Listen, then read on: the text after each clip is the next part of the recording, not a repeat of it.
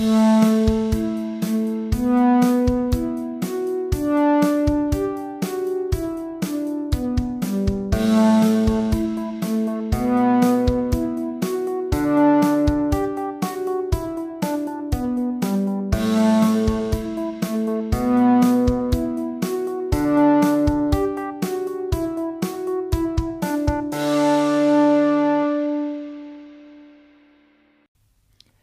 Hej och välkomna till Boksnack, Toksnack och mittemellan. Biblioteken i Örnsköldsviks bibliotekspodcast. Och himlars vilken lång mening det Ja, visst, visst. Jag kan, jag kan säga många ord. Håll tungan till mun. Ja. Och välkommen till den här nya säsongen. Vårsäsongen 2022. Yes. Sa jag rätt? Är det, Ja, är det det året? 2022. Ja, precis. Ja, eh, idag eh, har vi en lite decimerad styrka får vi säga. Roger är eh, hemma vid. Och, ja, Han är nere för räkning. nere för räkning. Han eh, har hoppat på tåget. Han har eh, omikron-tåget, Ja. tror jag. Ja, Han, är, han är hemma och sjuk i alla fall. Eh, det vi ska göra idag, som ni säkert har läst i programbeskrivningen redan, är ju att se tillbaka på året som var, 2021. Eh, och berätta lite om favoriter från det gångna året, eh, fina läsupplevelser vi har haft. Jajamän. Mm. Men jag börjar med att som, som vanligt ställa frågan, hur är läget Isabelle? Det är bra. Vi snackade lite innan, så här, lite nervös för det var ett tag sedan vi spelade in. Men jättekul samtidigt, så eh, ja. Men bra överlag. Och hypad på nya året. Mm. För jag har nya cash att spendera. eh, Inte i din privata ekonomi. Nej, nej, det är ju årets fattigaste månad. Ja. Men eh, biblioteken här har ju ny budget, nya fräscha pengar. Det, är lite, det, det sammanfaller ju alltid att ens person, personliga pankmånad är liksom ens rikaste månad på närbiblioteket. Exakt. Man jobbar på. Eh, Nej, men så jag har em, gått eh, loss lite grann nu i förmiddags och köpt lite ny litteratur till Brebys nystartade Äppelhylla. Mm. Ja, Nu när du nämner, vad är en äppelhylla? Ja, under utveckling. Nej, men det är ett ställe på biblioteket där man kan hitta böcker eh, som handlar om personer med olika funktionsvariationer eller funktionsnedsättningar. Och eh, också eh, böcker eh, där man kan läsa på olika sätt. Till exempel om det är vad heter det, taktil, alltså så, böcker man kan känna på, eh, vad heter det, punktskrift. Mm, mm. Och lite sånt där, Ja, just det. kort beskrivet. Men det, jag tycker, ehm, jag håller med om att det känns kul att ha nya pengar att spendera och det är ett nytt år med nya möjligheter. Och i år känns det lite extra mycket så tycker jag. Eh, För vi, ja men vi kör igång podcasten är uppe igång med det.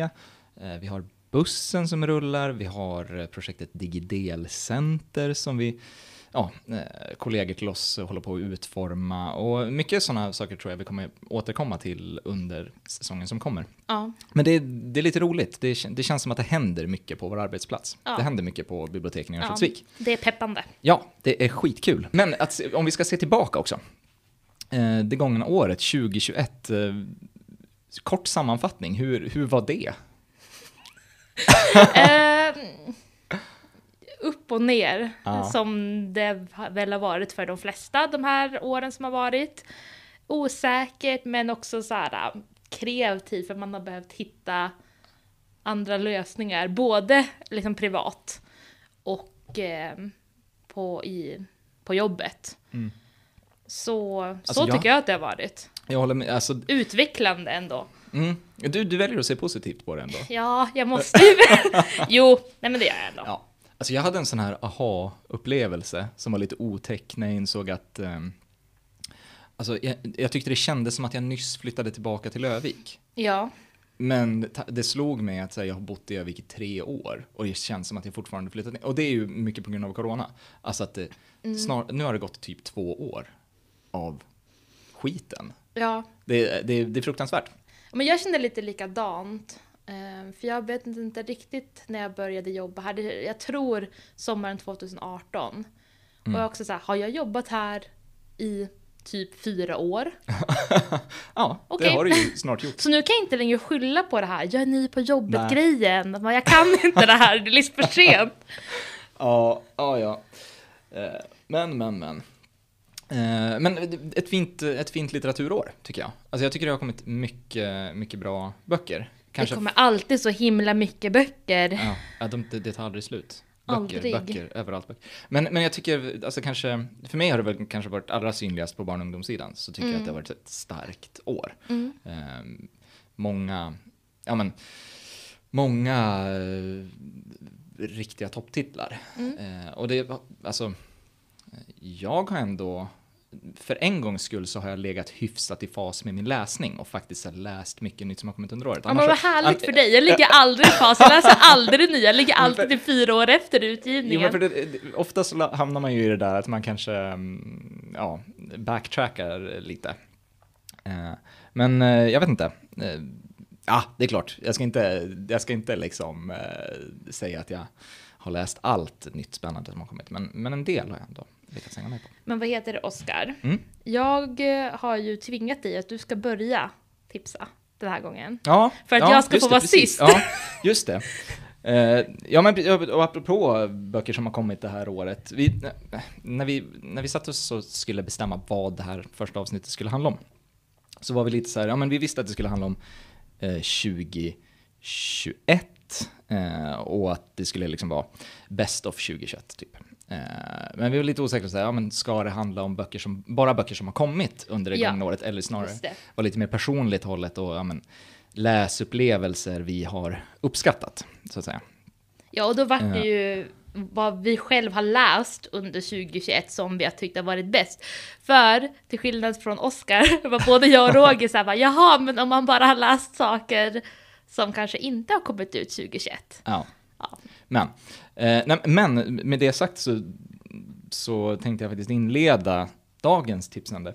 Och det ska sägas också att eh, när vi är tre personer här, då, då brukar vi försöka hålla oss till en titel. Nu har vi sagt att vi, vi kör en topp tre, eh, nu när Roger eh, inte är, inte är med oss. Det låter ju väldigt gravallvarligt. Men när, när Roger är hemma.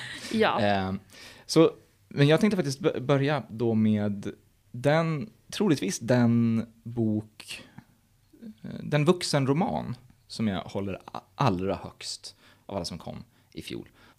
Eh, Det är alltså eh, Löpa varg av Kerstin Ekman. ja, just det. Den har jag också haft på min radar. Det ska Ja. bli intressant att höra. Nej men eh, alltså en, ja det är väl ingen, ingen liksom högoddsare direkt, det är inte oväntat, men en kanon eh, roman verkligen. Jag förväntade mig liksom inget annat, men Mm.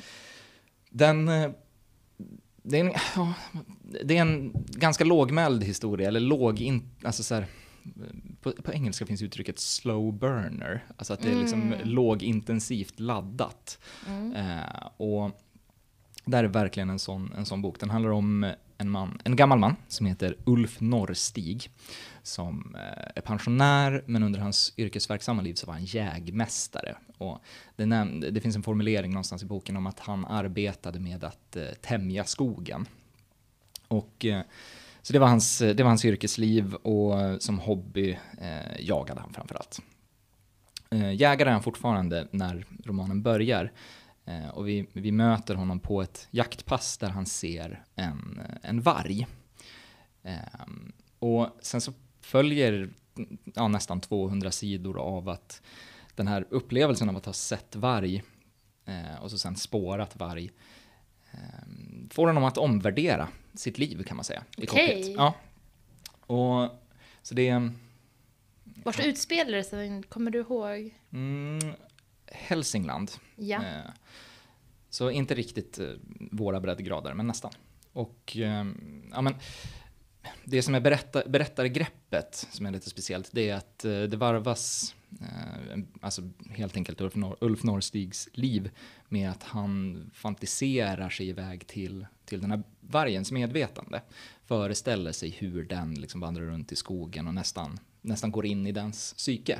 Mm. Och då, att han tänker om väldigt mycket kring jakten, kring sättet eh, skogen har brukats på, leder till vissa konflikter, både, ja, framförallt i lokalsamhället. Då. Och det är väl ett tema som känns igen. Ja, aktu- Gärna. alltid aktuellt. Hur människor Absolut. liksom hanterar djur och natur. Men det fina här, alltså Eh, det är liksom någonstans en politisk bok. En liksom Eh, lite, mm, ja, inte försiktigt politisk, men, men eh, ja, det tar ju upp liksom ständigt aktuella ämnen. Och är liksom också spännande. Det är liksom en, en spännande roman någonstans. Men varken den politiska aspekten eller spänningsuppbyggnaden, eh, hon slår aldrig liksom på stora trumman. Hon är liksom en författare som alltså, har verkligen förmågan att ta upp det och få det att kännas väldigt starkt utan att man skrivs på näsan mm. och utan att det liksom skriks åt en som läsare. Eh, det, det, växer liksom fram väldigt organiskt på ett sätt som är, lutar åt liksom superlativ som jag inte vill missbruka. Men alltså det, det, är, det är mästerligt. Alltså helt enkelt i att så här, hur eh, naturligt hon får ah. allt det här att uh, växa fram på något vis. Men det är ändå, låter som att hon har lyckats med mycket för att den där boken är inte så tjock heller va? Den är inte det, den är ungefär 180 sidor tror jag. Så alltså det tycker jag så här, om man vill slänga in någonting i sin läsplanering, ja. men som inte är så tjockt. Mm. För ibland kan det kännas så här, oh, den här boken är typ 600 sidor, det känns tungt, men jag har hållit den där i min hand ja. några gånger eftersom att den har varit så reserverad. Ja.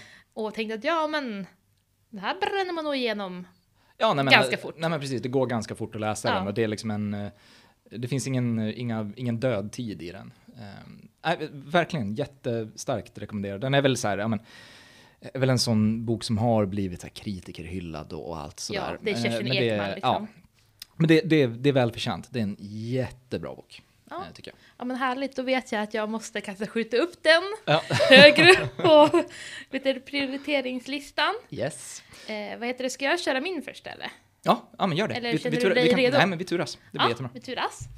Eh, ja, min första bok som jag tänkte tipsa om heter Nattkorpen och är skriven av Johan Rundberg.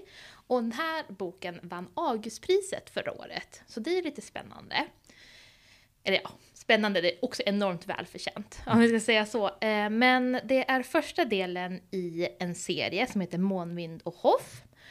Och eh, det har kommit ut tre böcker så här långt. Och det var ju planerat att det skulle bli en trilogi, men sen har någon sagt till mig på Instagram, alltså det här är verkligen, det finns ingen källa på det här egentligen som jag kan verifiera, men det är för att jag vill det så mycket så, så är det så här, det kanske ska komma en del fyra, så jag så här, Isabel, håller vet tummarna. att vi ska arbeta med källkritik va? Ja men alltså, nej, låt mig bara få hoppas. Nej men det, har, det finns tre böcker och det ja. var planerat att bli tre som jag förstår det. Men som sagt man vill bara ha liksom mer, mer, mm. mer. Eh, och eh, efter läst den här så går den direkt in på så här, uh, bästa listan att rekommendera till uh, högläsning för mm. mellanstadiet. Mm.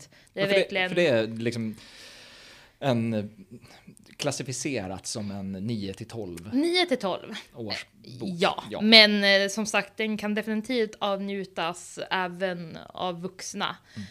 För de, jag har själv inte läst Niklas natt och dag. Nej. Men de säger ju typ att det är Niklas natt och dag fast för barn. Ja, så det. det. kan vara så att ibland att man läser och tänker men gud, kan det här verkligen få läsas av barn? Men ja. alltså, ja. Det finns ett cit citat, och nu kommer jag säkert butcha det här helt, men som är från, vad heter det, uh, C.S. Lewis, han som har skrivit Narnia-böckerna. Narnia, ja. Och det är typ så här uh, att det är inte en bra barnbok om vuxna inte också kan tycka om den. Alltså det. det. är någonting, ungefär sådär mm. går det. Mm. Och det är ett av mina favoritcitat. Eh, ja. Men i alla fall, jag berättar lite grann om handlingen kanske jag ska göra också. Ja, men jag gör det. ja. ja. Men eh, så Nattkorpen utspelar sig i 1800-talets Stockholm och följer en tjej som heter Mika som bor på ett barnhem. Och det är liksom så här, föreställ det är fattigt, det är kallt, alltså det är vinter i Stockholm och de har liksom inga cash. Det är ganska, det är ganska skralt. Ja. Eh, men för att eh, få in lite extra pengar så jobbar hon på kvarterskrogen. Och det är också så här, där börjar vi ju redan. Hon är typ 12 och jobbar på krogen och serverar öl till fulla män som är på lunch från typ äh, arbetarjobben liksom. Och hon överhör två poliser prata med varandra. Och då visar det sig att det börjar dyka upp döda kroppar på Stockholms gator. Och det är liksom inte de här vanliga anledningarna, alltså att de har svultit ihjäl eller frusit ihjäl ute på De gatorna. här, utan- de här fullt normala, Ja, det är acceptabla. fullt normala anledningar till att hitta döda kroppar. Nej, utan det är någon som mördar i natten. Mm, spännande. Mm. Och då börjar, börjar de tänka här, är nattkorpen tillbaka? Men vi har ju redan satt honom i fängelse en gång. Så hur kan han vara ute när vi redan har fångat honom? Det, ja, så pratar de. Mm. Men eh, det är också invävt, eh, alltså samtidigt som det här så lämnas det in ett spädbarn, alltså en liten bebis, till barnhemmet där Mika bor och också, hon är också ansvarig där. Så hon får liksom, mitt i natten så är det en pojke som lämnar ett spädbarn i hennes armar och som springer bort. Och det är också invävt i den här storyn. Ehm, Ehm, och det som händer är att ehm, det kommer en polis till barnhemmet och börjar prata med de som bor där. Och han upptäcker att Mika har ett jätte, jättebra öga för så här detaljer. Hon kommer ihåg grejer och så jättesmart och kan sätta ihop eh, kopplingar som nästan typ ingen annan kan. Och då får hon liksom hjälpa den här detektiven och det är detektiv Hoff. Mm. Och därför serien heter Mm. Månvind. Ja, ja, ja. Eh, och det är liksom så här, lika ikonisk duo som Sherlock Holmes och Dr. Watson. Det känns som att det är lite, Lite sån samma, grej. lite samma roll, roller kanske också. Ja, eller så här, bara att det är en bra duo att eh, ja, det uppstår en liten del så här, dråpliga situationer när han tar med sig henne bara det här är min kollega och hon är typ 12. Alltså, det är ganska kul. Nej men så verkligen starkt rekommendera den, superbra och alla delarna har varit muy bien. Ja, Och den finns som e-bok och e-ljudbok ja att det. låna via Biblio. Mm. För jag hade ju reserverat den här boken för att jag skulle kunna ha med mig den och visa Oscar, men jag har inte fått den för det är kö på den. Som tur var så, så har jag sett den förut. ja. Eh, Men det, som sagt, eh, Augustprisvinnare, alltså en succé ändå. En succé. Mm. Och det känns som att det har börjat komma lite mer så historiska böcker för barn, Ja. det är ju roligt. Ja.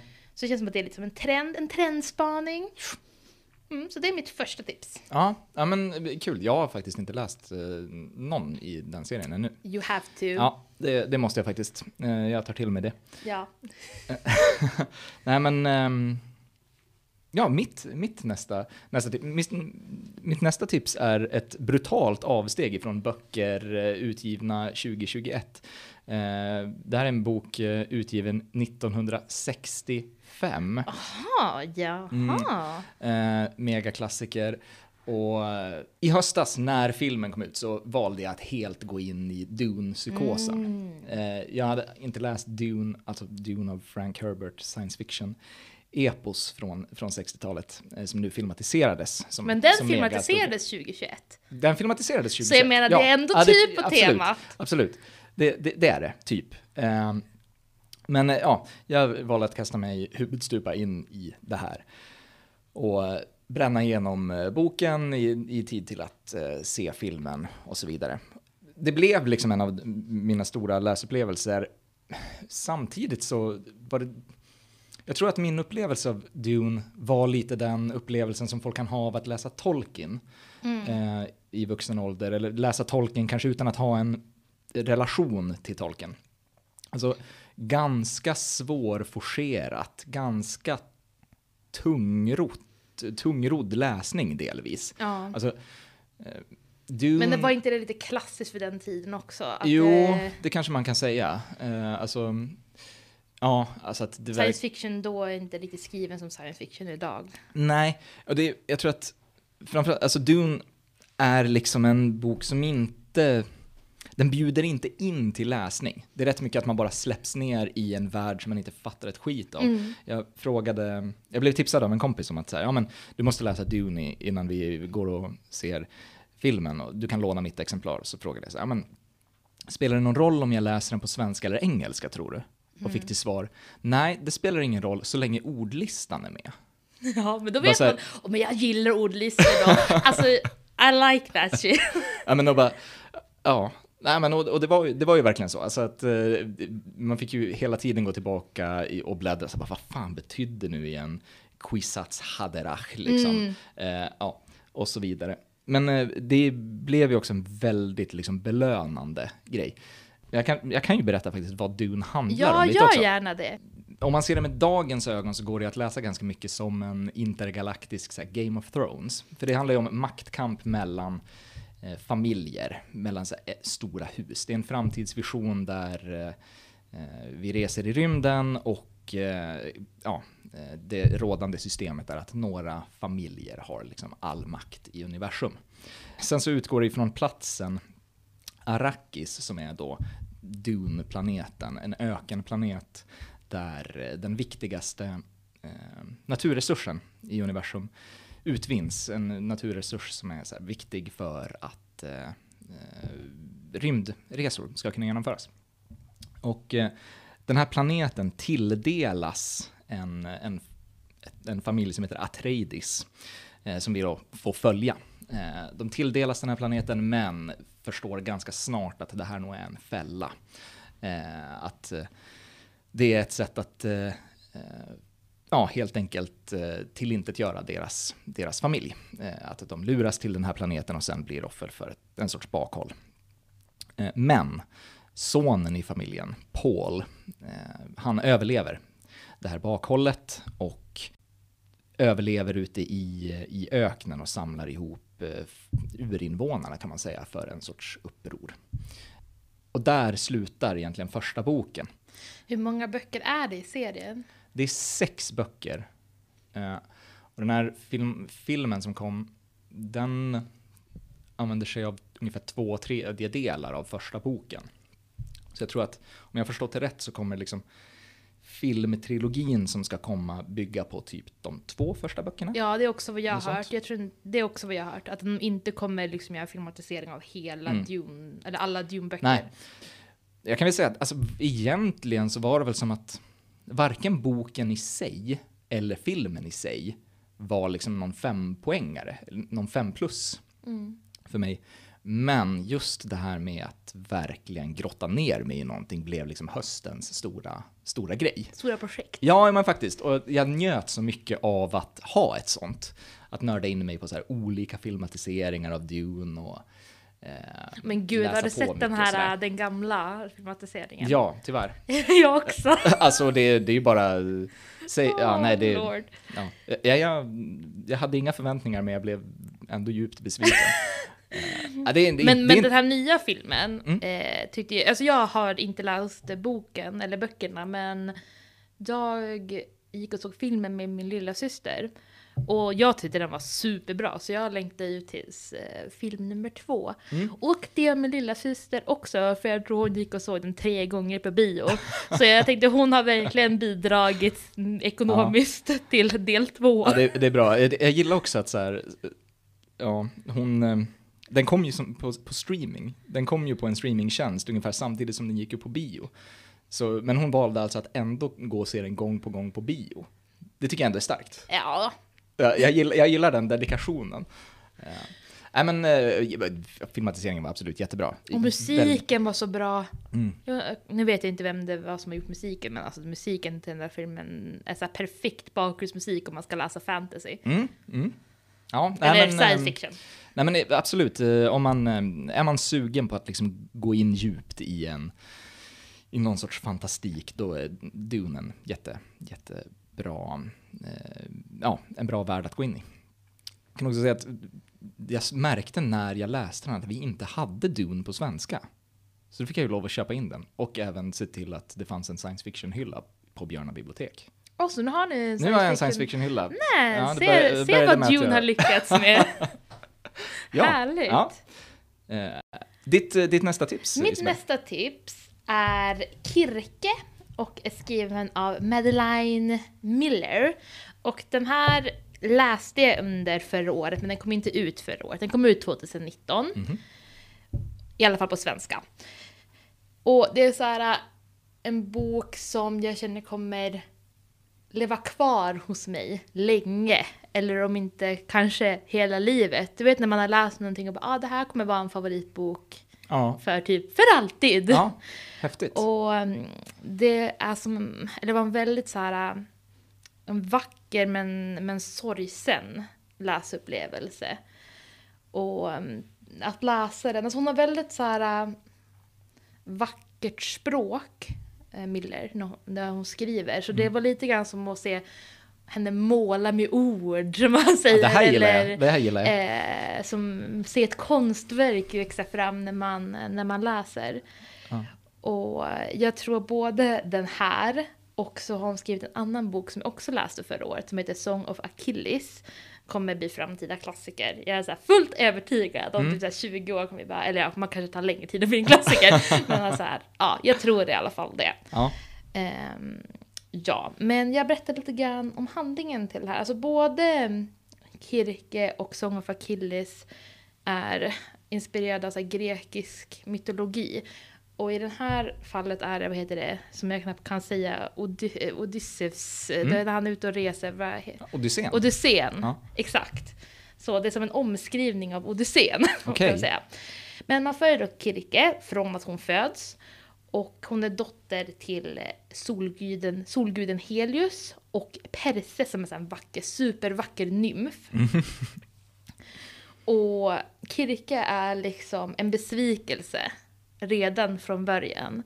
Hon är inte vacker, hon är inte så här gudavacker och hon har inga så speciella gudakrafter. Och dessutom har hon rösten av en dödlig, alltså de tycker att hon har jätte, jätteful röst. Bu. Ja, jag vet, det, är jättesynd, det är jättesynd om henne. Eh, så hon hamnar liksom jättelångt ner i eh, gudahierarkin. Och det finns inga förväntningar på vad hon ska göra i livet. Förutom att hon ska göra vad de andra säger, att hon ska fullkomlig lydnad mm. ungefär. Men um, under olika omständigheter så använder hon förbjuden magi och blir straffad för det här. Så hon blir satt på en ö i isolering. Och det här utvecklas hon till vad ska man säga, till sin fulla potential. Man får följa henne, se henne växa och bli mäktigare och bli, vad man kan säga, världens första trollkvinna, alltså första häxa. Mm. Och jag ska väl säga att de pratar om det här som att det är en feministisk återberättelse av Odysseen. Och jag vet inte, den, eftersom att den är så lite konstnärlig, eller lite svårt att berätta om den kanske på mm. ett jättebra sätt.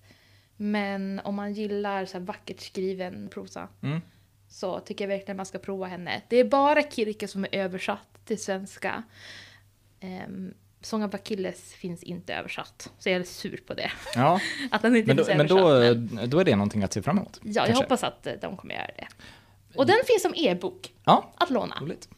Uh, jag blir jätteintresserad. Ja. Jag, jag har inte läst den här. Men, alltså, och jag har inte Odysseen färskt i minne. Är jag har inte läst Odysseen. Nej, okej. Okay. Jag har försökt ja. en gång att börja. I och för sig, det var inte, det var inte valfritt för mig, jag pluggade okay. litteraturvetenskap. Ja. Men vet du om det här är liksom en karaktär som figurerar i ja, jag, det, den det, myten? det tror jag. Mm.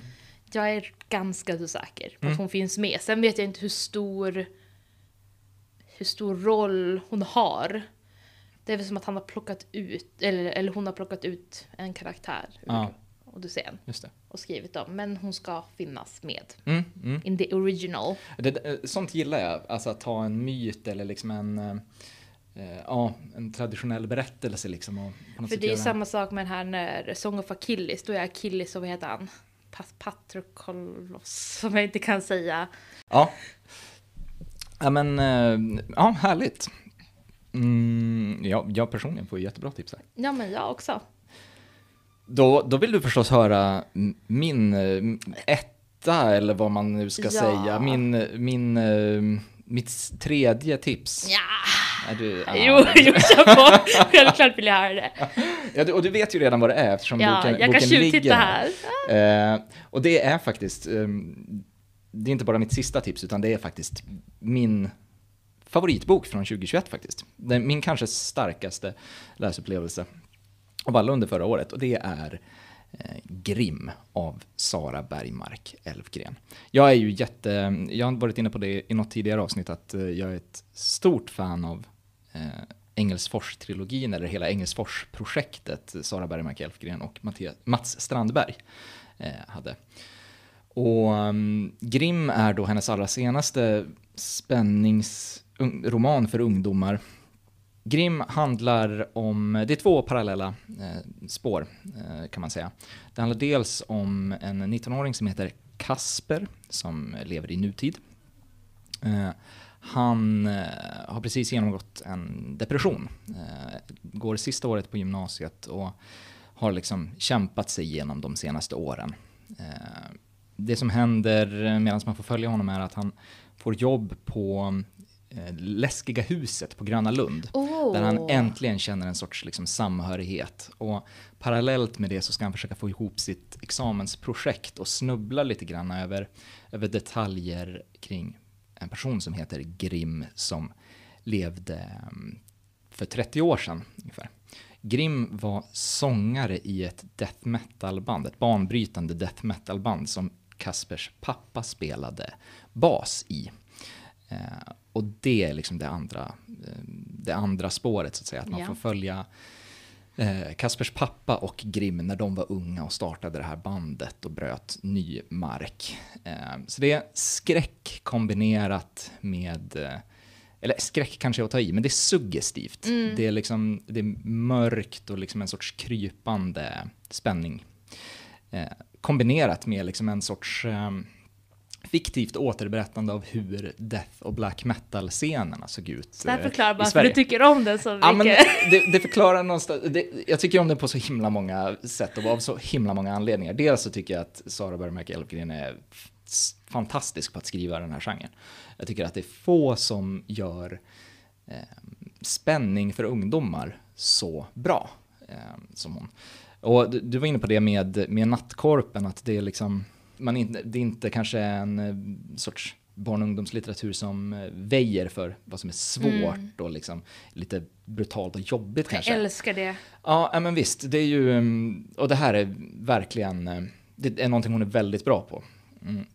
För det är väldigt eh, naket någonstans, alltså det handlar ju om psykisk ohälsa i väldigt hög grad. Eh, och ja, men hon, hon hanterar det precis lika bra som hon hanterar liksom det suggestiva skräckelementet.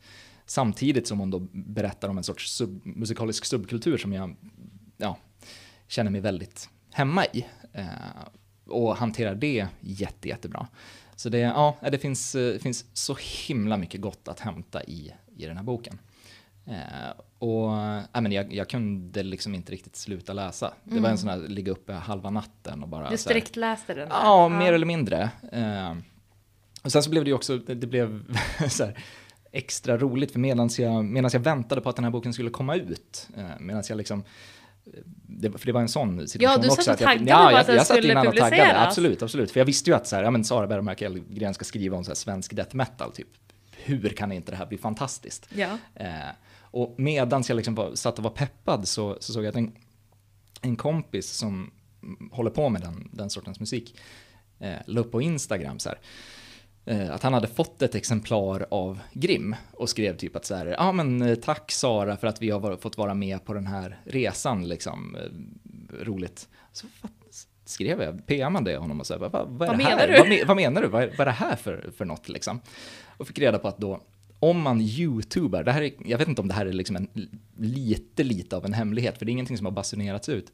Om man youtubar det här fiktiva bandet Dark Cruelty så hittar man en demo, en replokalsinspelning från slutet på 80-talet. Eh, det är alltså mina, några av mina kompisar som har, har fått i uppdrag att eh, sätta ihop och, och lira in. Liksom. Alltså ursäkta mig men så jävla coolt. Ja, nej, men alltså, det, det är det absolut häftigaste Ja. jag kan föreställa mig. Typ. Eh, och det gjorde ju också att här, när jag läste det här så, så fanns det liksom det lagret av det också som, som gjorde det bara ja, äh, till, till någonting jättespeciellt. Men fatta att de ändå tagit sig tid och Ja, så här gjort ja. den grejen. Ja, jag menar, jag vet att eh, jag pratade med, med Staffan, som en av dem heter, eh, om att säga, men hur, hur var det att spela in? Det, det de gjorde var ju liksom att de, de lyssnade igenom den tidens band och såg till att så här, varje gång de gjorde ett fel, spelade dåligt på något sätt, så ställde de sig frågan, hade Grim och Håkan och de andra i den här boken spelat så här dåligt? Ja, det hade de. Vi behåller den eh, tagningen. Så de försökte liksom gå in i... Karaktären. Ja, ja, precis. Nej, men så min, eh, min etta, min eh, bästa bok 2021, Ah. Går till Grim. Grimm av Sara Bergmark. Ja, ja, men då är du redo för mitt tips nu? Ja, ja, ja, ja, ja, det är jag. Ja. Peppad till och med. Okej, det här är ju, nu jag är redo. Ja, Oh, jag måste ta som ett litet djupt andetag för det. Eh, jag ska tipsa om Min mörka Vanessa, skriven av Kate Elizabeth Russell. Och den kom ut 20, 2020 som inbunden, men 2021 som pocket! Nej, det, gills, det räknas, det räknas. Ja. Ehm, och eh, det här är liksom en bok som också har etsat sig fast i mig på både så här behagliga och obehagliga sätt. Alltså, och jag ska börja med, det är därför jag ville vara sist. Mm. För jag gör en liten content warning, alltså jag ska prata om lite hemska saker för er som inte vill lyssna på det. Och det kommer handla om pedofili, eh, grooming och så här våldtäkt eh, mot barn. Så, om man känner att eh, det är lite väl magstarkt, så tack för att ni har lyssnat. eh, Så loggar, loggar, kan ni logga ut nu. Ja, Ungefär ja, så. ja.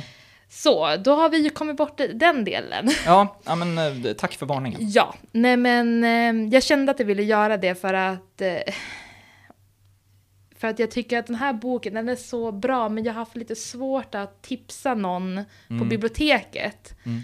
För att det är så, inte som att man vill komma fram och bara hej, vill du läsa den här boken om grooming och pedofili? Mm. Vill du må skitdåligt Vill du tiden? må piss eh, och sådär. Eh, Så då tänkte jag, ja men podden kanske ändå är ett bra sätt att kunna prata om den här och de som vill läsa den kan läsa den efter det. Mm. Det där var en stark upplevelse. En väldigt stark läsupplevelse. Eh, Men en fantastisk läsupplevelse men också himla himla jobbig såklart. Men eh, Vad handlar den här boken om? Ja, den handlar om Vanessa som... eh, Alltså man följer henne både under tonåren och när hon är typ i 30-årsåldern så att man switchar. Ibland är hon kanske typ 14, alltså tonåring, och ibland är hon i vuxen ålder. Och eh, när man följer 15-åriga Vanessa så pluggar hon litteratur. Och eh, hon hamnar i en relation tillsammans med sin lärare Jacob Strain. Alltså han inleder en sexuell relation med henne. Och för läsaren är det liksom supertydligt att det handlar om sexuella övergrepp och grooming. Men det är liksom inte tydligt för henne at the time. Hon förstår liksom inte riktigt vad hon har blivit utsatt för. Hon blir manipulerad av sin lärare. Och Alltså jag skrev inte som jag ska gå igenom det, alltså jag har skrivit ner lite grann här på min fusklapp, typ vad grooming är, men jag vet inte om vi måste prata om det. Alltså det är ju typ att eh, förövaren manipulerar offret, alltså genom, på olika sätt. Mm, alltså mm. genom att bygga upp en känslomässig, eller en relation. Mm. Och få till och med att man kan känna sig trygg med den här Mm. personen. Mm. Och de får en att tro att det är normalt det man blir utsatt för. Ehm, och att ja, men man kan bli bekräftad av sin förövare och typ må bra av det eller eh, ehm, ja. Och såklart sexuella övergrepp Mm. ingår ju också i det här. Och det kan vara Ja, men man kan googla lite mer på om man vill läsa mer om grooming. Jag tänker jag behöver inte prata jättemycket om det. Men man kan läsa mer hos polisen, Jämställdhetsmyndigheten, Näthatshjälpen och sånt där om man vill ha Det- lite tips. Det är som eh, spåret i berättelsen om 15-åriga. Det det är Vanessa. 15-åriga Vanessa. Eh, för hon tycker sig då att hon har gett samtycke till den här relationen. Och då när man följer 30, 30-åriga Vanessa när hon är vuxen Mm. så det, man kan ana liksom det här är efterdyningen av metoo, Mm. metoo-rörelsen. Och det kliver fram en annan kvinna och anklagar hennes gamla lärare för sexuella övergrepp. Och då får hon sig liksom en tankeställare, vad man ska säga, och börjar liksom gräva i sina egna upplevelser från barndomen. och måste komma, eller hon kommer till insikt liksom om att det hon blivit utsatt för, alltså att hon inte var med på det eller vad som faktiskt hände henne. Ja. Och det är liksom vad som händer när hon är i vuxen ålder, man följer hennes process Mm, mm. eh, genom det. Så som sagt, väldigt, väldigt, väldigt tungt. Och det är så grafiska beskrivningar av sexuellt våld och ja. Men jag tycker om den här för att den visar på ett så himla tydligt sätt hur det faktiskt kan gå till Mm. när man blir så här manipulerad. Och det kommer så här hemsöka mig under lång tid. Ja. Eh, och jag kommer verkligen komma ihåg den här boken.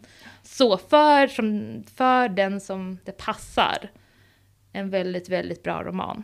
Vi, jag minns eh, när eh, i första, ah, det allra första avsnittet vi gjorde så Ja. pratade vi lite om eh, romaner som man kanske nästan drar sig för att läsa men att det, det kan finnas något positivt i att bara oavsett om det är feel good eller feel bad bara Mm. låta sig själv få en så här enormt stark upplevelse. Mm. Ehm, Och det var verkligen det här. Ja, och också kanske någonting man lär sig något av, eh, även om det är saker. Oh ja. Ja.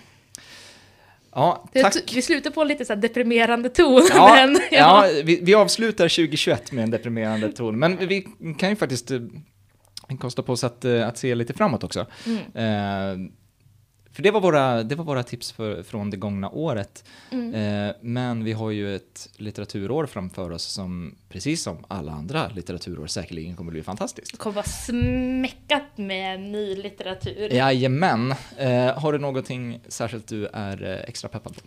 Ja, ehm, förutom att jag hoppas på en fjärde del i, i den här Nattkorpen-serien ehm, så kommer Denise Rudberg med eh, boken Den fjärde doktrinen och det är då som man hör eh, fjärde boken i en serie som följer ett gäng kvinnliga kodknäckare Mm. under andra världskriget.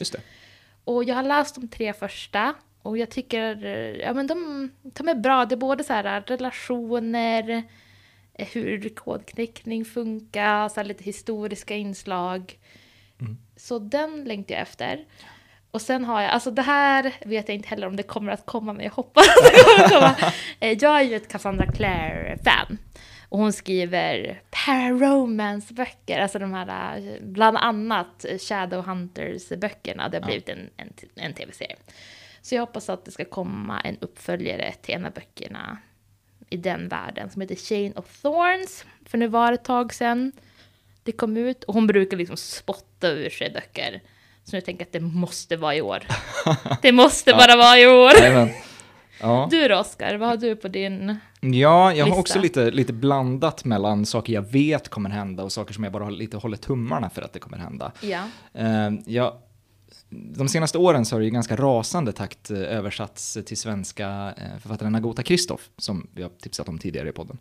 Och jag vet att det finns en till kortroman roman på franska som inte har översatts till svenska. Den hoppas jag på. Jag ska inte försöka mig på ett franskt uttal, men översatt till svenska så blir väl titeln Var var du Mattias? Ja, så får vi se om det blir översatt vad Ja, vi- vi- faktiskt vi blir. se. För vi är inte säkra att det är samma. Nej, det kan ju bli något helt annat, så Ja. kommer jag sitta här med, med byxorna neddragna. Ja. Nej, men det håller jag verkligen tummarna för. Eh, För allt jag har läst av henne har varit monumentalt. Sen så är jag också peppad på, eh, på barn och ungdomssidan så finns ju en serie skriven av Catherine Arden som, är, Ja. som inled, började med boken Gömställen på svenska. Eh, fortsatte med Spökröster och Mörka vatten, tror jag trean heter. Och nu under eh, 2022 så, så kommer del fyra på, på engelska. Och det, är ju, det kan vara så att jag väntar tills den kommer på svenska för att jag har läst de tidigare delarna på svenska. Men, eh, men det är något jag är mycket peppad på. En väldigt, väldigt fin eh, skräckserie för mellanåldern. Ja, så jag läste den första. Mm. Den var bra. Ja, det är, det är precis den sorts liksom, eh, stämningsskräck som jag är väldigt förtjust i. Ehm, så ja, det är, väl, det är väl mina spontana ser fram emot 2022. Men det fina är ju att det, det som kommer vara bäst är ju säkerligen det man inte kan föreställa sig just nu. Ja, ja, det är tidigt. Vi vet ingenting än om vad som kommer komma. vad som komma skall. Men med det så eh, kanske vi också tackar för oss den här gången. Hoppas ni vill följa med oss eh, under den här vårsäsongen. Eh, Vi får se vad det blir nästa gång och vi får se vad vi har att bjuda på under det närmsta halvåret. Ja, så hoppas vi på att Roger är tillbaka. Ja, det, det, hopp, det hoppas vi verkligen. Eh, tack för oss. Ja, tack så mycket. Hej!